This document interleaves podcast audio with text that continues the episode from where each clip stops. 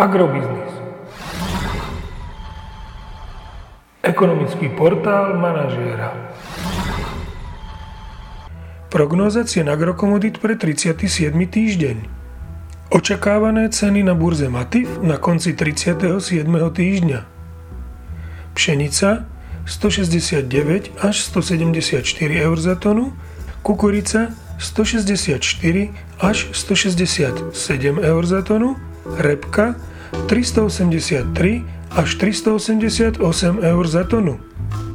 Predpokladáme, že tento týždeň zostanú farmárske ceny ošípaných na Slovensku nezmenené v pásme jeden celá osemdesiatštyri až jeden celá deväťdesiat eur za kilogram jatočnej hmotnosti. Naďalej však zostávame naladení na očakávaný budúci rast cien. Predpokladáme, že po letnej miernej korekcii farmárskych cien mlieka na Slovensku by mali tieto najbližšie mesiace znovu začať posilňovať, a to nielen vďaka sezónne sa zlepšujúcemu obsahu mliečnych zložiek, ale aj zlepšujúcim sa fundamentom na trhu. Zdá sa, že nás čaká dočasné dynamickejšie zvyšovanie cien nafty v porovnaní s cenami benzínu.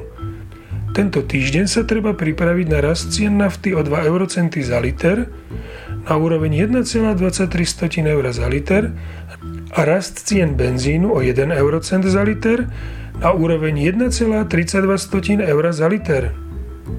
Podrobnejšie informácie nájdete v aktuálnej prognóze na portáli Agrobiznes.